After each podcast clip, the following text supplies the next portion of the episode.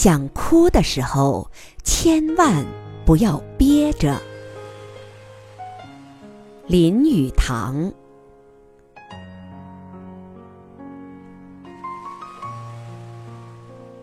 很多人都认为，哭是一件可耻的事情，尤其是男人们。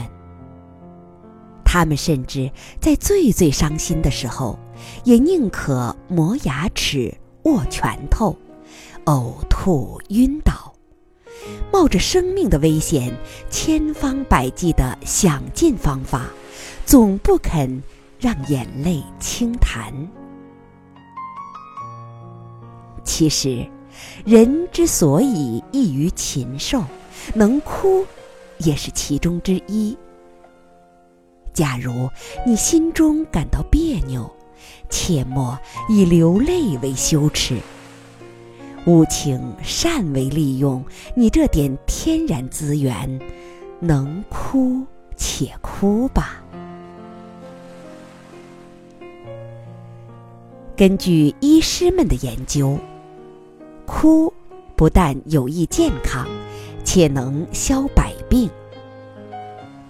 当你心灵受到创伤的时候，一场尽情的痛哭，将可以使你的精神彻底为之澄清，情感为之充分发泄。这时，如果你强制抑制，只表示你是不符合自然的坚强。而且也说明了你的感情也已陷于失望之中。在你应该把天然的保险活塞——痛哭打开而不打开的时候，你的血压将因之而增高，消化为之失常，神经衰弱等病症就会。接踵而至，这是你违反自然，咎由自取。哭泣是脑子中比较高级的官能，它与说话、理论以及其他人类所有的官能一样，是人类成长后的产物。出生儿哭而无泪。白痴从来不会流泪，这就是因为他们的泪腺发育不完全。只有发育完全的高级人才能具备这个本能。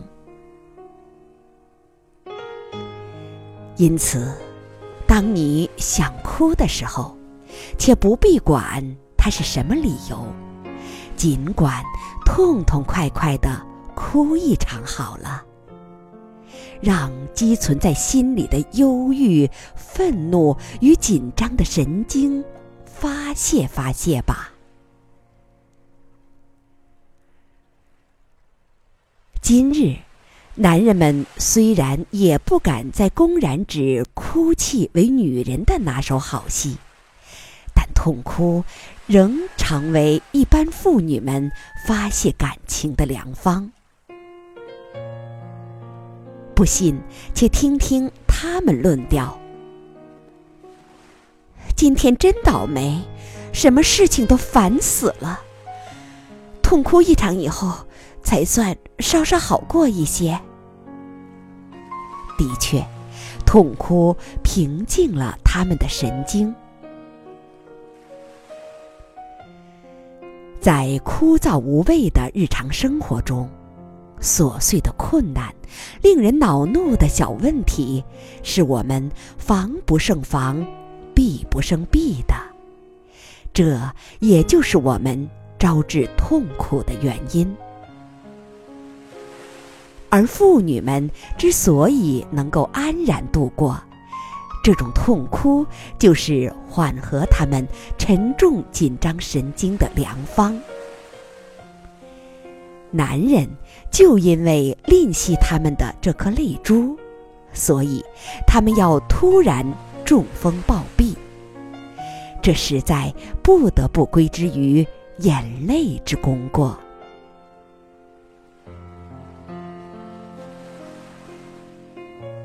有一般医生还说，眼泪中所含的碱具有强烈的杀菌力，可以把鼻孔鼻膜中肉眼不能看见的伤风菌杀死。它是治疗伤风的万应灵药。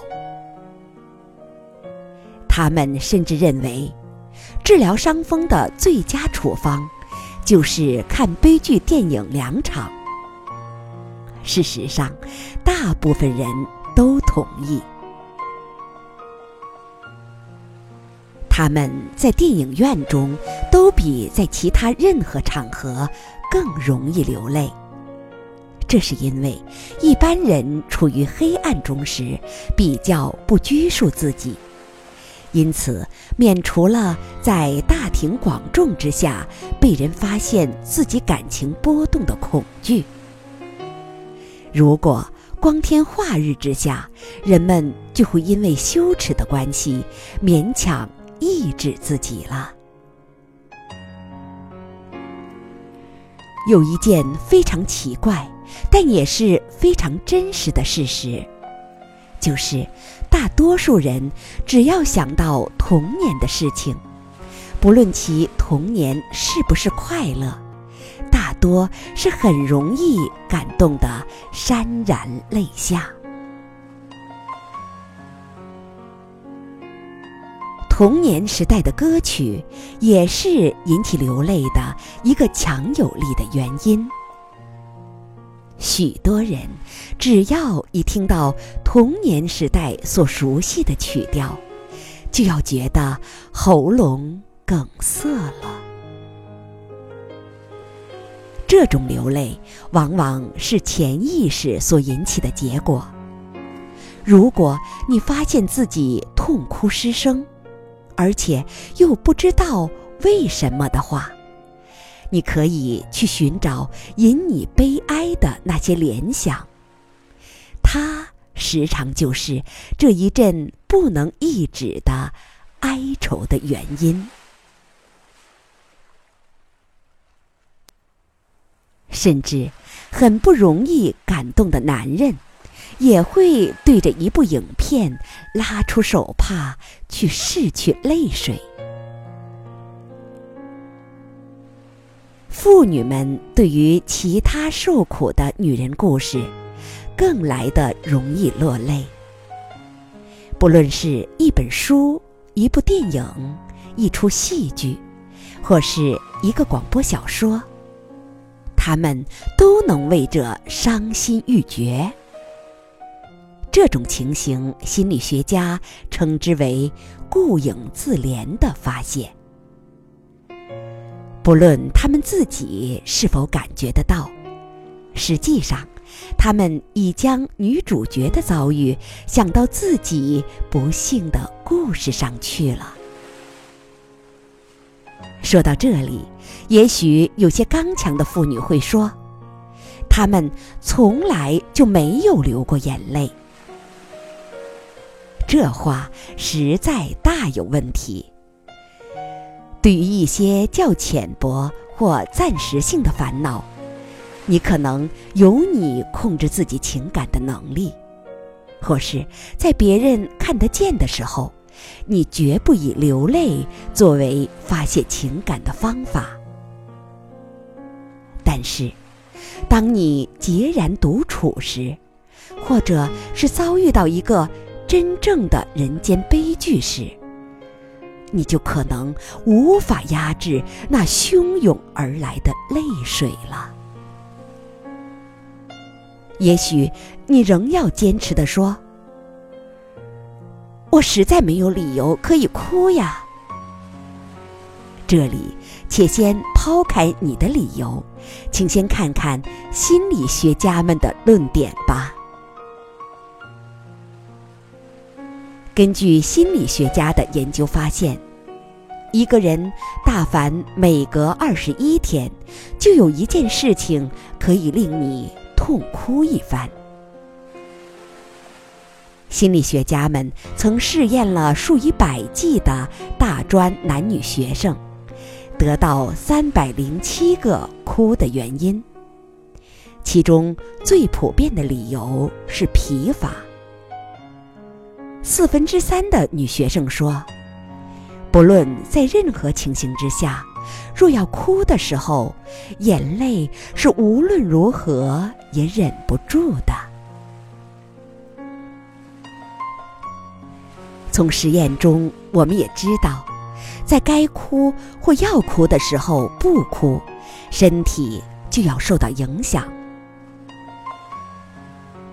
原因是在感情极度冲动时，如果珍贵一颗泪珠，则体内其他器官就要代其流泪，以致破坏柔嫩的泪腺平衡，而被抑制的。悲怆、愤怒或别的刺激，必引起强烈的化学变化，使神经受损、内体离波。因此，当你在情感上遭遇到创伤时，最好的办法就是独自去看一场悲伤的电影。你一个人去看，就可能。感觉到一点孤独，而黑暗更能松弛你的自我控制，使你尽情痛哭，充分获得发泄的效果。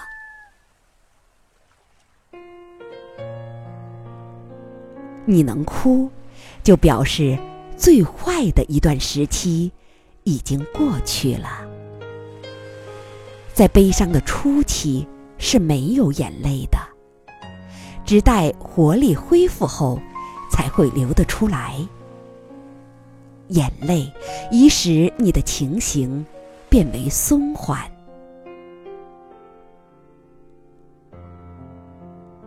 当你走出影院时，也许你的脸色看上去并不太好，你的眼睛还有一点红，但是你的内心。